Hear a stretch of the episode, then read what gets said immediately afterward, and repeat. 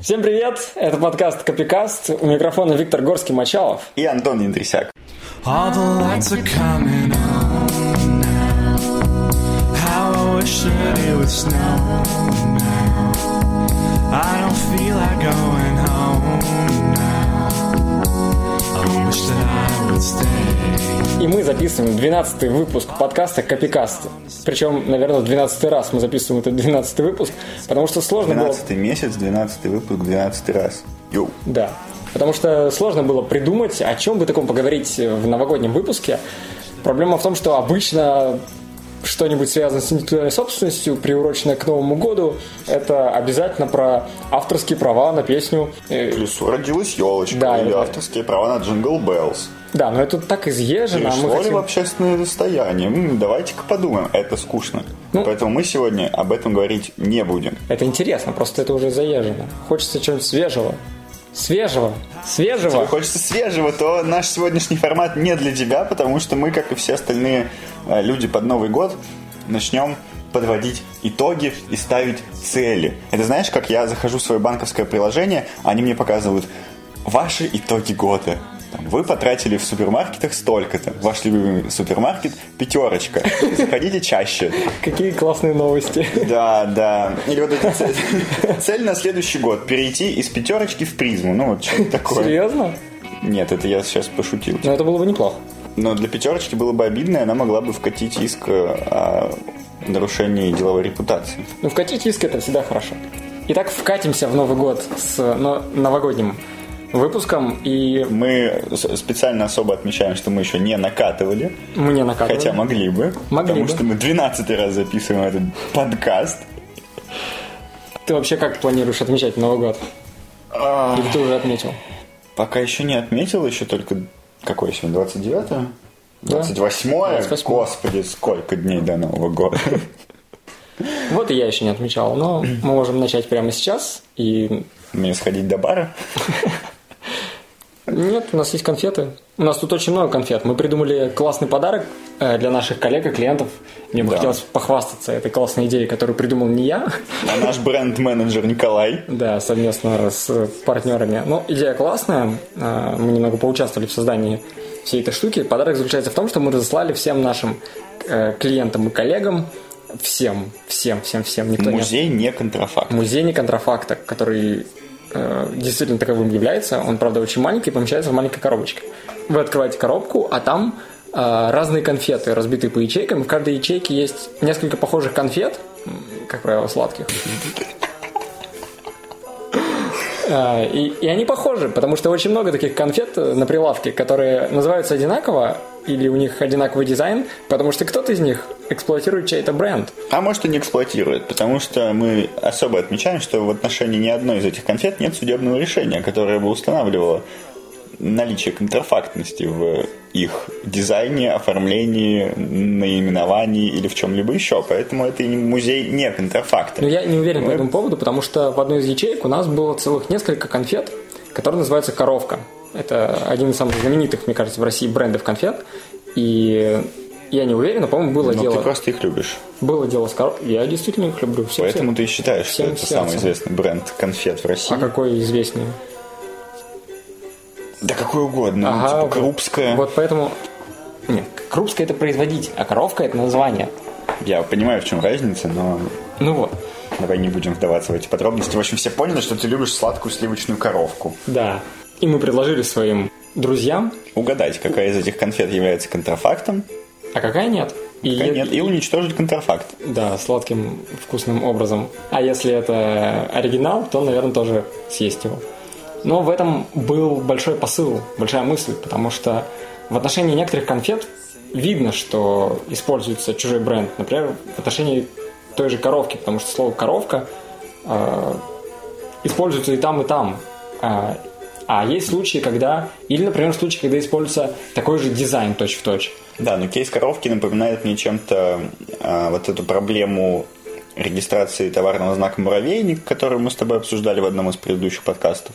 Да, да, да. А, Потому что коровка, очевидно, не является описательным для конфет, но при этом все знают, что такое коровка. Многие- и- Многими, да, это воспринимается как сорт конфет. Да, и это очень странно монополизировать э, это слово для конфет в сложившихся обстоятельствах. Но проблема в том, что история наверняка происходила именно таким образом, что кто-то вот этот вид конфет стал продавать под брендом коровка, и любой мог продавать этот же сорт конфет, скажем, такого же вкуса, но называть по-своему. Но вместо этого эксплуатируют бренд коровка. Но это очень похоже на Xerox. Ну, я предлагаю не вдаваться сейчас э, сюда. Если кому кого-то заинтересовало, вы можете послушать наш предыдущий подкаст. А есть случаи, когда мы видим, что на самом деле копируется известность другого бренда, но установить вот так вот сходу сходство нельзя. И с помощью обычных формальных подходов э, нельзя удовлетворить иск о нарушении исключительных прав на и да, и по- знаки. поэтому э,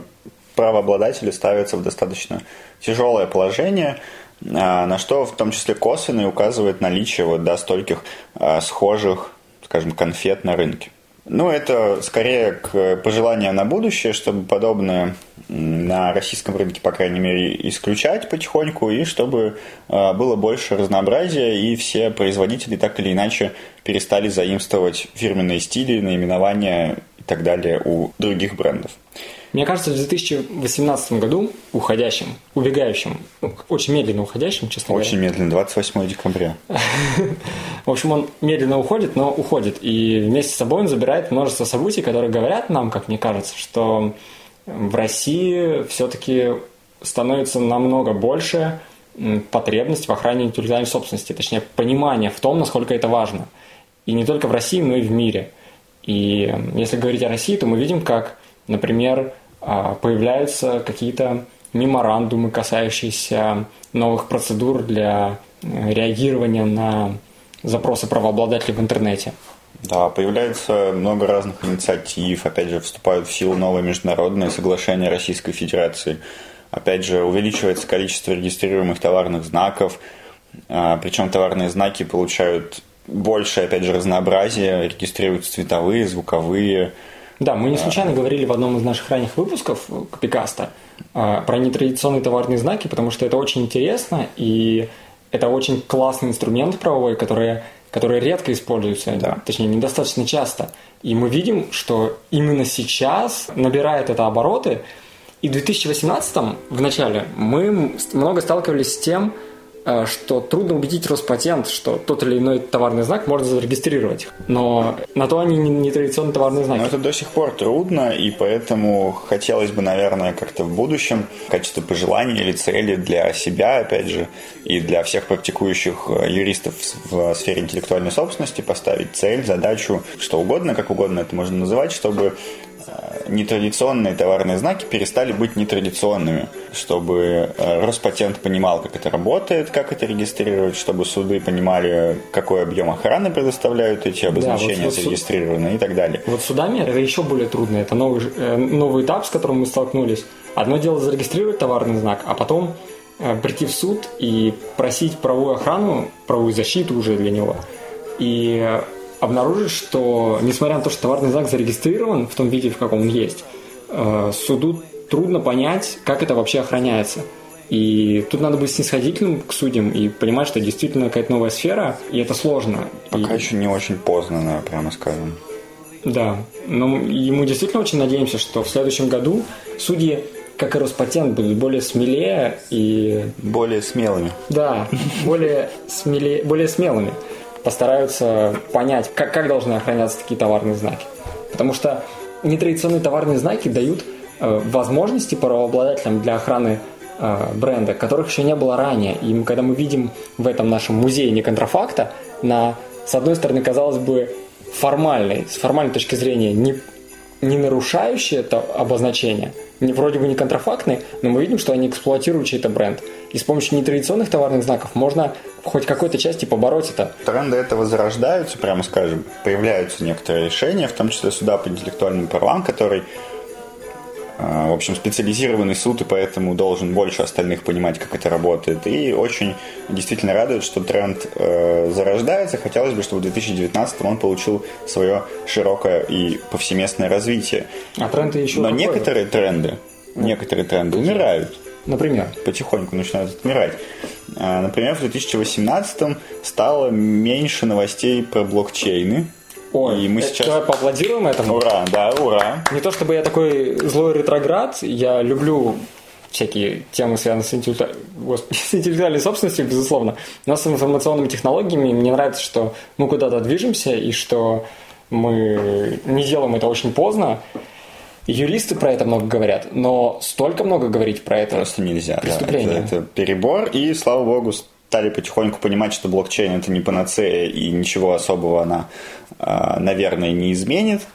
А хотя и принесет какие-то полезные вещи. вещи, да, изменения, но при этом понятно, что сам по себе блокчейн, тех целей, о которых на хайпе все в 2017 году говорили, о том, что государство отмирает э, повсеместные децентрализованные реестры, мы понимаем, что уже сам блокчейн э, и все платформы, которые его делают, так или иначе потихоньку начинают уже сами вносить туда регулирование, и поэтому тема блокчейна э, становится все менее актуальной вместе с биткоином. С биткоином. А 2018 Помянем. год запомнился нам юристам тем, что очень много эксплуатировали на теме блокчейна и организовывали всякие платные конференции, где юристам обещали э, повысить их квалификацию. 2017. Что? Ты про 2000 какой сейчас? 18. 18 Не, мне кажется, в 17 было больше этого. Ну, в ну, в 18 тоже было немало. Ну, Я под прям- начало года, под конец как-то уже Ну да, да, да. начал отмирать, и хорошо. Все это под таким соусом подавалось, что если ты не попадешь на эту конференцию, ты останешься в прошлом веке, останешься без работы, и никому ты такой юрист не будешь нужен. Это, конечно, лукавство. Меньше стали говорить о депонировании авторских прав. По моему личному мнению, депонирование ничем не отличается от направления себе заказанного письма, только дороже и на блокчейне. Ну, в общем, э, вот. Какие еще были запомнившиеся тренды в уходящем году? Ну, я вижу такой тренд, что появляется больше э, попыток обеспечить правовую охрану тем брендам, которые появились уже давно. Э, То есть, вот недавняя заявка Warner Brothers на регистрацию звукового товарного знака, которым защищается главная тема фильмов про Гарри Поттера. Дисней также регистрирует товарные знаки, которые защищают короля льва, бренд короля льва. Это немного странно, с одной стороны, потому что эти произведения появились ну, Ну, с королем Лет Львом 20 не назад. странно, потому что выходит новый фильм э, в Да, 2019 году, а с Гарри Поттером Но все равно, э, Король Лев э, был очень популярен еще и 15 лет назад, и 10 лет назад. Мне кажется, мы видим, что еще больше появляется потребность в правовой охране. Я честно не знаю, как к этому, как, как к этому относиться. Ну, то есть, как юрист, который зарабатывает на хлеб интеллектуальной собственности, я там, да, конечно, рад, но с другой стороны, не говорит ли это о том, что больше опасностей появляется? Я думаю, нет. Опасности не становится больше. Никто не идет э, к юристам, когда все хорошо. Чем больше у меня работы, тем На- хуже жить. Нет, наоборот, когда речь идет об охране интеллектуальной собственности, о превентивной охране интеллектуальной собственности, оно, в общем-то, даже и хорошо, это однозначно позитивный тренд, и хотелось бы, чтобы он в будущем сохранился, чтобы все любой бизнес так или иначе задумывался о защите того, что он делает, учитывая, что мы постепенно уже а, перешли в век информационного общества. Коровку хочешь съесть? Да, я, пока ты говоришь, съем конфетку. Говори, говори. А, Так я, в общем-то, закончил свою мысль. Ну, Вот. ну ладно. Что лично тебе запомнилось в 2018 году? Вот, знаешь, так. Мне запомнилось, что я летал по всей стране э, в разные регионы России, чтобы поучаствовать в судах. Это было здорово, потому что путешествовать по России довольно интересно. Да, я- мне тоже очень понравилось, я тоже много где был. Где ты был? Возможно, даже больше, чем ты. Наверняка, где ты был? А, Я за этот год побывал в Уфе, Казани, Саратове, Омске, Краснодаре, И где- Чите. И где лучше всего? Ну, слушай, ну, в Москве. Нет, в Москве плохо, мне не очень нравится Москва. А, но, конечно, правильным ответом на твой вопрос, наверное, будет Казань. Но я был в какой-то дождливый, непонятный день в марте, там был какой-то снегодождь, и мне не очень понравилось. Но, на удивление, мне понравилось в Чите, э, в Уфе, ну и, наверное, все, потому что ну, в остальных городах хуже, чем в Уфе и в Чите. Лично мне понравилось меньше, поэтому... А, я еще был в Екатеринбурге, но там у меня быстро сел телефон, и у меня был... Потому что было очень холодно. И был... э, Я не смог ничего пофотографировать, и очень рано поехал в аэропорт. Не успел познакомиться близко с городом. Меня Екатеринбург встретил депрессивно. Там был дождь, и я весь день бегал по Екатеринбургу, чтобы найти купить зонтик. Почему-то это казалось сложно. Когда я его купил, Дождь закончился. дождь закончился. Ну да, Больше не начинался в течение дня. А, еще в Нижнем неплохо. А после этого дождя в Екатеринбурге я увидел здание, на котором крупными буквами написано э, «Кто мы, откуда, куда мы идем». Мне захотелось плакать и уехать домой. И- Вот. И, в И- Чите, и в Чите мне понравилось. Знаешь, почему мне понравилось в Чите? Там есть вот этот шарм какой-то оторванности от всего мира, потому да, что ты да, да, да, да, да. прилетаешь туда в 3 часа ночи, хочешь заказать Яндекс Такси, а Чита смеется. Яндекс Такси. Такой, ладно, закажу гет. Читаю, смеется еще больше. Не знаю, Потом не было никаких проблем с такси в Чите. ты смог заказать такси Да, через проблем. приложение. У меня больше проблем было в Уфе. Подожди, в Чите. Да, в Чите. И какое такси там заказал? Яндекс Такси. Там нету Яндекс Такси. Есть Яндекс Ты Такси. серьезно? Я Да. там каждый раз приезжаю не могу заказать Яндекс Такси. Обнови приложение. А, Мне больше в Уфе было Ладно, проблем, ладно. потому что я приезжаю в Уфу, заказываю Яндекс Такси, а мне водитель в чате пишет, что «А, вы в Уфу едете? Я не поеду, отменяйте заказ».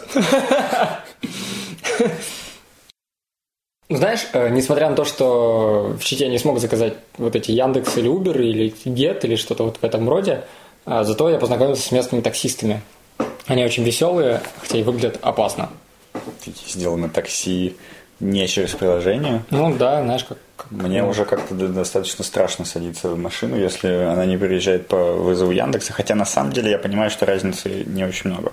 Вот. И на самом деле э, в контексте этого разговора о полетах по России, кроме того, что мы призываем всех по ней путешествовать, потому что это очень классно и много, можно много нового для себя открыть, и очень интересного и красивого, Хотелось бы в следующем году, чтобы нормально наконец начала работать видеоконференц-связь Да. э, между судами, потому что вот эта вот ситуация, когда невозможно занять место, потому что все места на видеоконференцию заняты на 5 месяцев вперед, это просто ужасно, учитывая размеры нашей страны и учитывая, например, э, то, что людям приходится летать в Москву на заседание суда по интеллектуальным правам из Владивостока.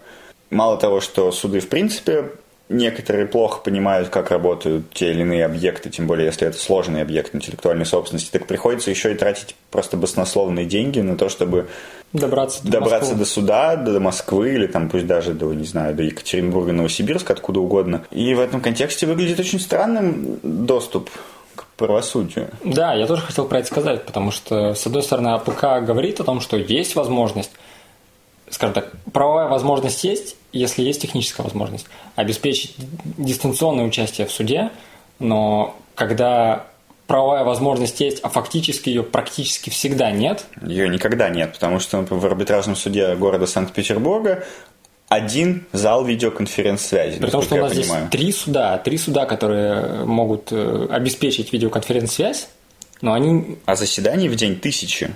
Они не могут. Десятки тысяч по всей стране, а в Питере одна комната, в которой можно это сделать. 13-й арбитражный апелляционный суд, например, видеоконференц-связь проводит только по пятницам. Интересно, почему? Вот я не понимаю этого и не хочу понимать даже, потому Это реально что обидно в 2018-м лететь в Читу. Нет, в лететь в Читу не обидно. лететь читу классно, но, Но лететь в Читу, чтобы поучаствовать в небольшом заседании, просто потому что видеоконференц-связь не смогли обеспечить э, в самом европейском городе России, это обидно. мы за весь год с тобой у нас получилось сделать только одну видеоконференц-связь, на которой я был с, с Омским судом, и все.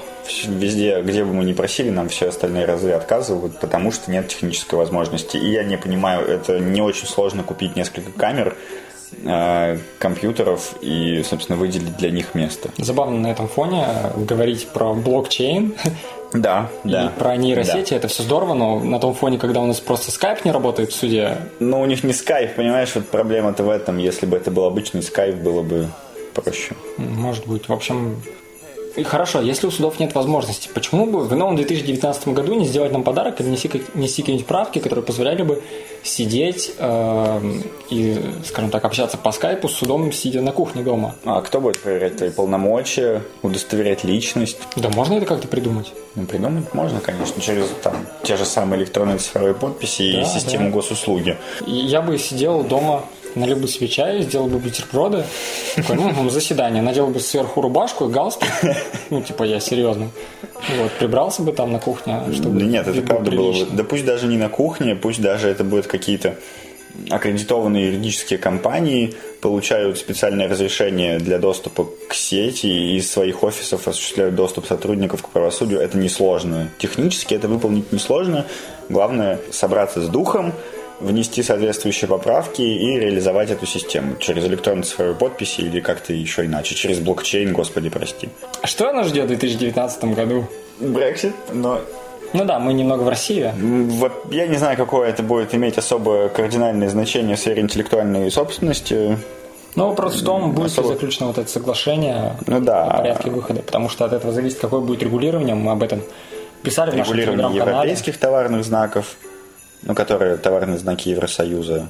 И на самом деле это повлияет на нашу работу, потому что мы обеспечиваем и правовую охрану брендов и за рубежом, и в Евросоюзе, и во всех других Вспомнил, странах. что еще было в этом году, которое косвенно связано с нашей деятельностью, но не очень. Ну, А, Вступила в силу а, европейская политика вот эта по обработке персональных данных, GDPR. GDPR, да. Было очень много хайпа, все начали э, подстраивать свои внутренние документы под GDPR, даже всякое там ИП Глушакова, которая осуществляет продажу, э, не знаю... Это вымышленный Да, персонаж ИП естественно, естественно. Просто осуществляет продажу сковородок через свой сайт исключительно на территории одного маленького села в Саратовской области, но она тоже вносила правки в свою политику конфиденциальности и политику обработки персональных данных, и я этого не понимаю Почему? Это ведь вообще. здорово. Почему, когда выходит новая редакция закона о персональных данных российского, которая непосредственно распространяется на всех этих лиц, всем плевать. А когда выходит GDPR, который непонятно какое действие имеет для этих лиц, все начинают вдруг хайповать и вносить поправки. Я этого не понимаю, честно. Хорошая мысль. Очень хорошая мысль, наверное. И раз уж мы тут начали жаловаться на жизнь, я тоже немного поплачусь. Так и делаем, сейчас жалуемся весь выпуск про читу, про перелеты.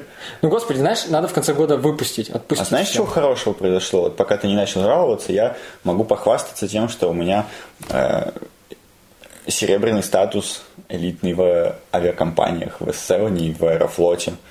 И хотелось бы выразить свою глубокую признательность компании S7 по сравнению с Аэрофлотом.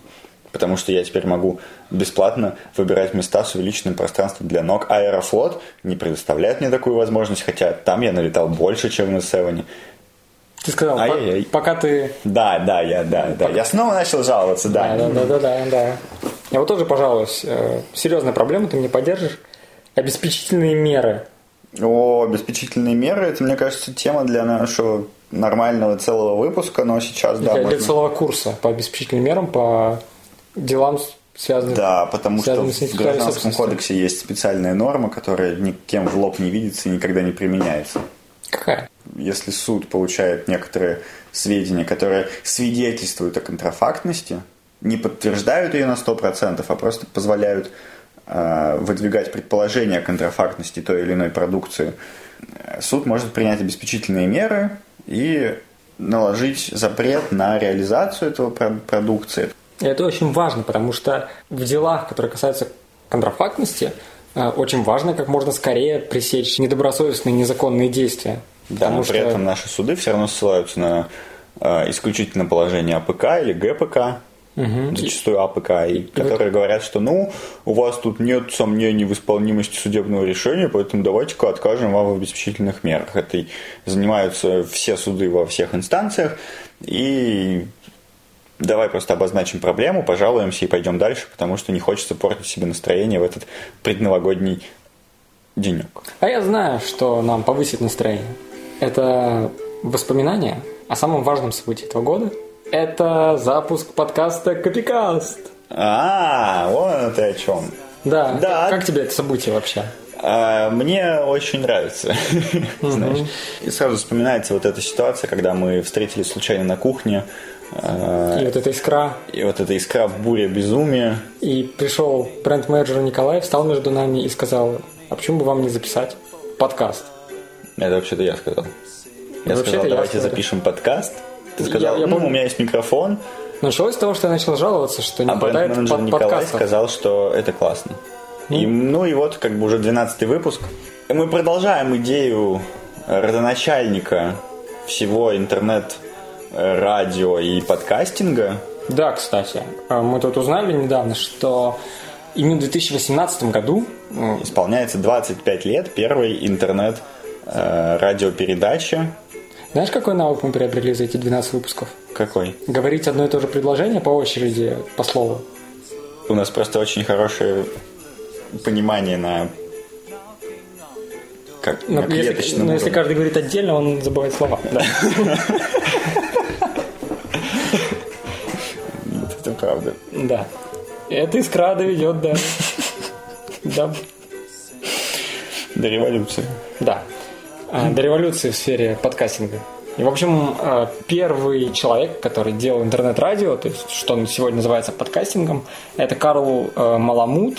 Э, И м, в 93 году у него была передача в интернете, которая так и называлась «Интернет Толк Радио».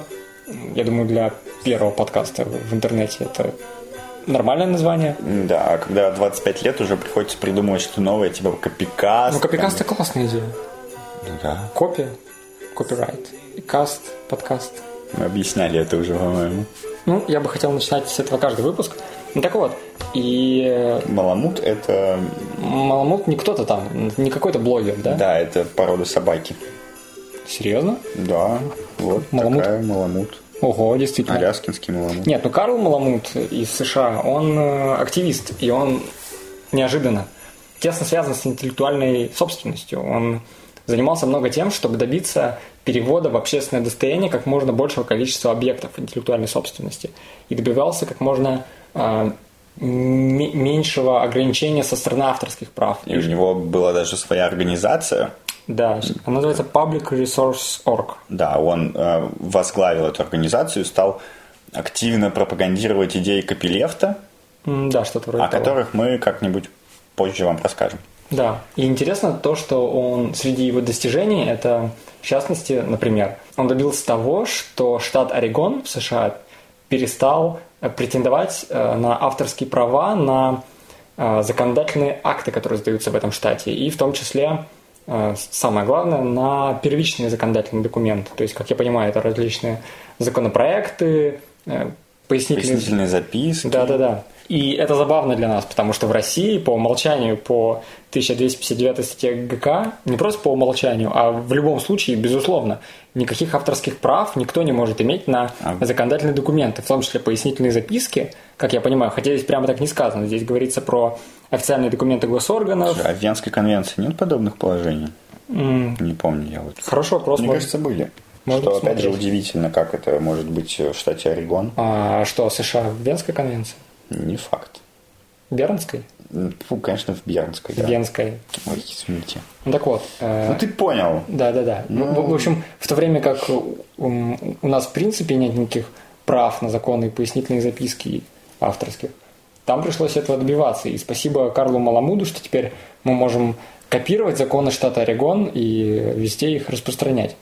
Честно говоря, не знаю, зачем мне это надо, но смысл Ну, хороший. просто интересный, интересный Да, да, факт да, для да. общего какого-то там- развития. там вообще до того доходило, я почитал про его деятельность. Представляешь, ему приходилось, он писал петицию э, в адрес Соединенного Королевства, чтобы были раскрыты и была возможность распространять и, и узнавать простым смертным э, стандарты производства что-то вроде детских игрушек, что-то такое. То есть были нормативные акты, которые говорили о том, как надо в каких условиях производить товары для детей, и не у всех был доступ к этой информации. Что, опять же, ненормально для, для нашего правопорядка, для И нашего... вообще для публичного Про- регулирования. Да, потому что, в принципе, как можно исполнять закон, который ты не знаешь? Поэтому мы вынуждены придумывать э, фикцию, что э, все знают законы. Да, мы же их публикуем, поэтому ты про них знаешь, поэтому должен исполнять.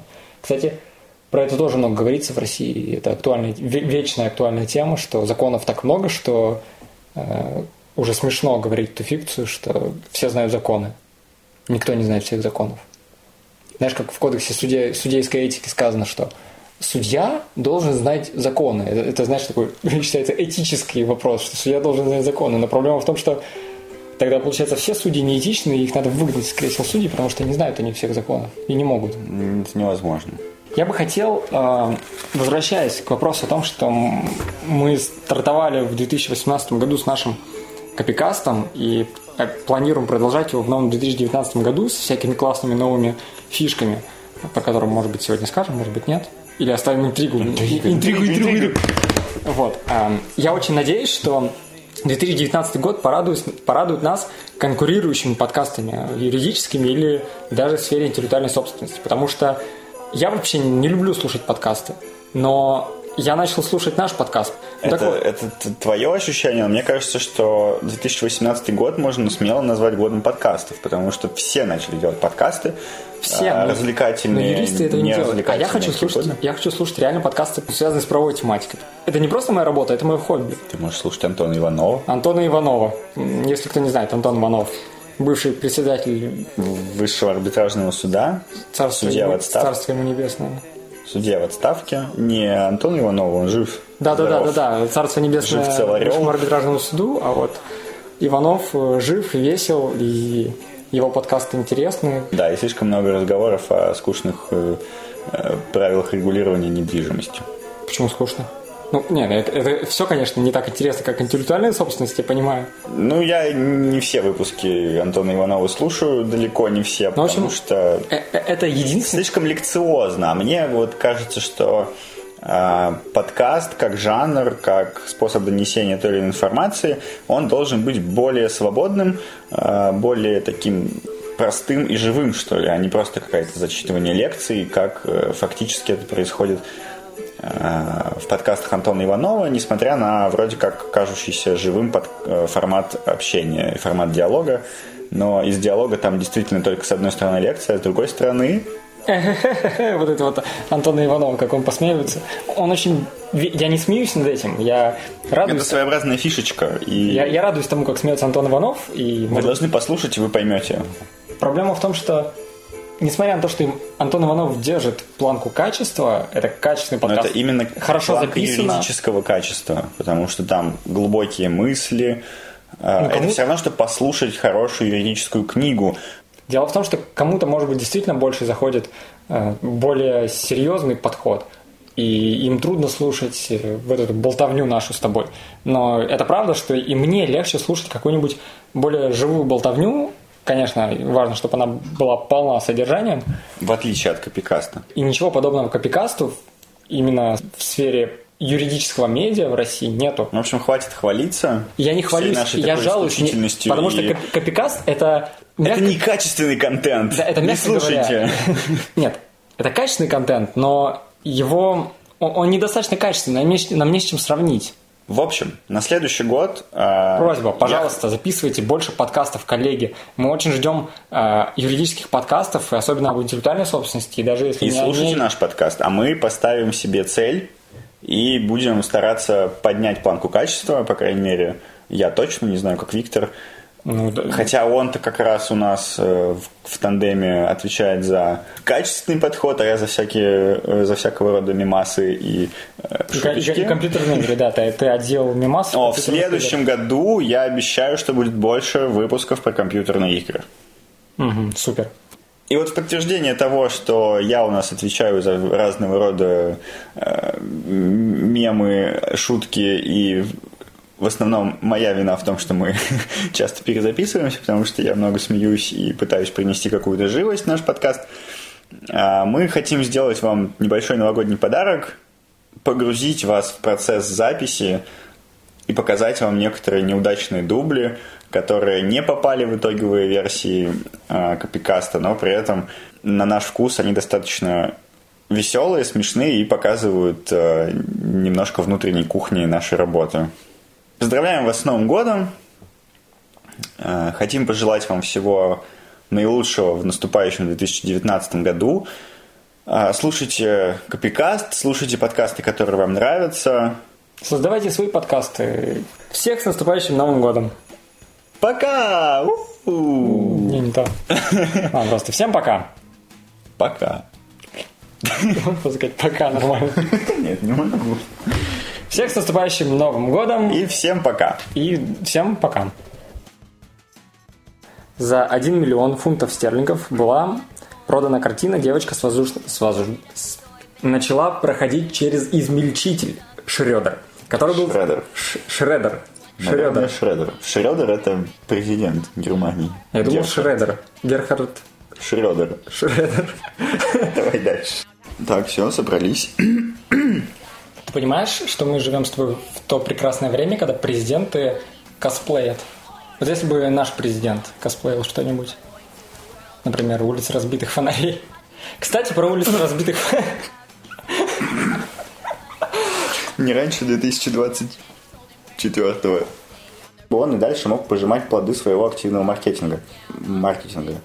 Маркетинга. Не знаю, Коля меня... Маркетинг. Маркетинга, наверное. Муравейник часто используется в отношении тортов в большом количестве публикаций, связанных тортов, Торт тоже. торта. Да, и когда будете смотреть на слова Black Friday и Черная пятница, думайте про Антона Яндрисяка. Яндрисика. Как фильм про Брэндона Фрейзера, который э, жил с самого рождения 18 лет в бомбоубежище, потому что его отец думал, что наступит ядерная война, а потом он выбрался на поверхность и оказалось, что ядерная война так и не случилась, и продал свои, ну, батины э, вот эти карточки коллекционные со всякими бейсболистами за огромные деньги, потому что все это время они были в бункере и за долгое время подорожали. Запись идет. Ты уверен? Показывает.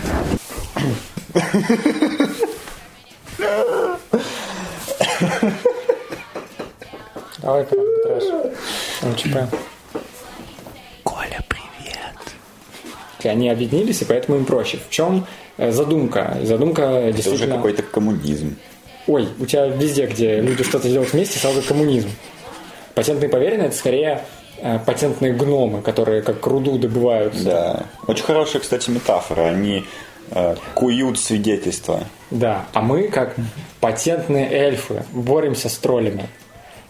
И как патентные волшебники. Всем привет, это подкаст Копикаст. У микрофона Виктор Горский-Мачалов. И Антон Яндрисяк. Э, Одиннадцатый выпуск, как, э, как в моем детстве передача «Русское лото». 11 барабанные палочки. Вот. У нас хорошее настроение, потому что это одиннадцатый выпуск. э, Одиннадцатый выпуск «Русское лото», барабанные палочки, если кто помнит, была такая... Ну да. Это одиннадцатый выпуск нашего подкаста, и мы несколько раз пытались обшутить тему числа 11, у нас ничего не получилось. Не-не-не, это еще тупее. Давай заново. Когда я встречаю число 11, я вспоминаю русское лото, там ведущий усатый говорил «Эй, 11, барабанные палочки!» Вот. Такой уважаемый бывший председатель высшего арбитражного суда Антон Иванов, твой тезка. Надо вырезать, вот когда ты смеешься. Я говорю, Антон Иванов, ты такой, Антон Иванов. Антон Иванов. Я просто вспомнил все мемы, которые... Да, Антон Иванов самый мемный юрист. России. И, между прочим, председатель высшего арбитражного суда. Бывший председатель. Это как на том меме, где когда узнал, что высшего арбитражного больше нет. Бывшая республика Македония. Это же реальное название государства? А, нет, бывшая республика Югос- Югославия. Югославия. Да. Но Вот точно так же. Антон Иванов, бывший представитель ВАС. Почему это так смешно? И э, года, самый мемный юрист, Копикоска? Антон Иванов. А, Нет, Никуда не возьмут больше работать после такого. А еще тоже уволят. Ам, Слушай, ну если нас уволят из Claims, у нас будет свой проект Копикаст. Я смотрю, ты не очень весел. Да, я боюсь, что я умру с голоду, если у нас останется только копикаст. Да ладно, у нас будет меньше связывающих нас цензурирующих партнеров. Да, и мы сможем шутить про Антона Иванова чаще. А, Ну, давай возьмем какую-то книгу и зачитаем что-нибудь. По ролям. Можем за- зачитать что-нибудь из Чезаре Ламброза. О, бери Шершеневич, давай почитаем, что говорили в начале 20 века про интеллектуальную собственность. Это- А, типа, э, что произошло в прошлом году? А давай посмотрим, что было не в прошлом году, а там... Короче, Так, э, за окном 1918 год. Какого года книга? Это нормальный формат, мне кажется. 1907. Ну, немножко. Это хла- классный формат. Давай представим, что произошло в 1918. Давай, Был принят декрет 15 августа о пошлине на товарные знаки. в каком году? В 1918. В 918 Да, и за каждое вновь выдаваемое или возобновляемое свидетельство на товарный знак Совет наро- народных комиссаров постановил взимать. Это не скучно. Где товарный знак? Нет, это не скучно, это весело, блин, это веселее, чем... где про товарный знак. Аккуратно, это очень старая книга, она себе интересно узнать, да, сколько были пошлины в 1918 году за товарные знаки? Ты скучный. Право на товарный знак. По именем товарного знака понимается тот знак, которым торговец отмечает товар, в отличие от товаров других лиц. Употребление товарных знаков вообще не обязательно, за исключением тех случаев, где оно установлено особыми правилами для изделий из золота. Ничего себе. Фигурное изображение может дополнить это указание, но не обязательно. Ни хера себе. Обязательно указание имени и фамилии владельца предприятия. В министерстве ведется особый альбом, который открыт для интересующих. Следует уверенно, что за приобретенное право с исключительно пользовательным знаком, выставление на товарах, упаковке, посуде, а также на коммерческих объявлениях, прейскурантах, бланках, может быть передан другому лицу, но лишь как в случае отчуждения или отдачи в аренду самого предприятия с сохранением фирмы. Ничего себе.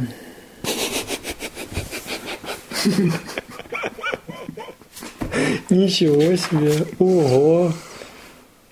Как интересно.